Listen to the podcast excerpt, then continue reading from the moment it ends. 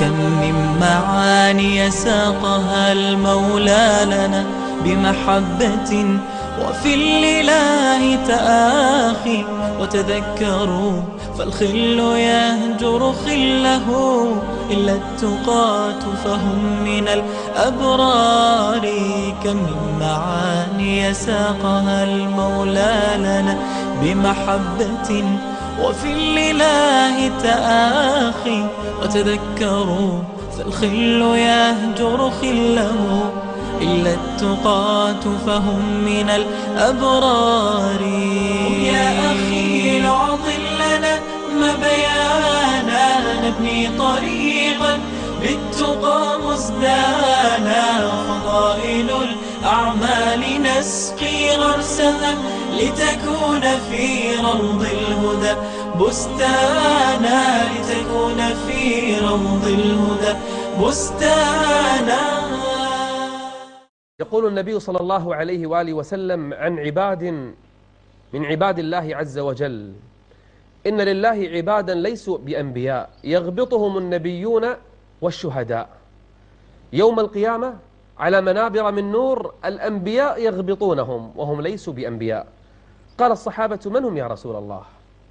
قال هم قوم تحابوا بنور الله على غير أرحام بينهم ولا أنساب.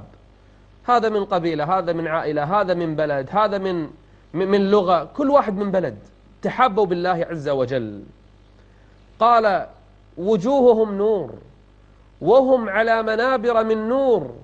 لا يخافون إذا خاف الناس ولا يحزن إذا حزن الناس. ثم قرأ قول الله ألا إن أولياء الله لا خوف عليهم لا خوف عليهم ولا هم يحزنون.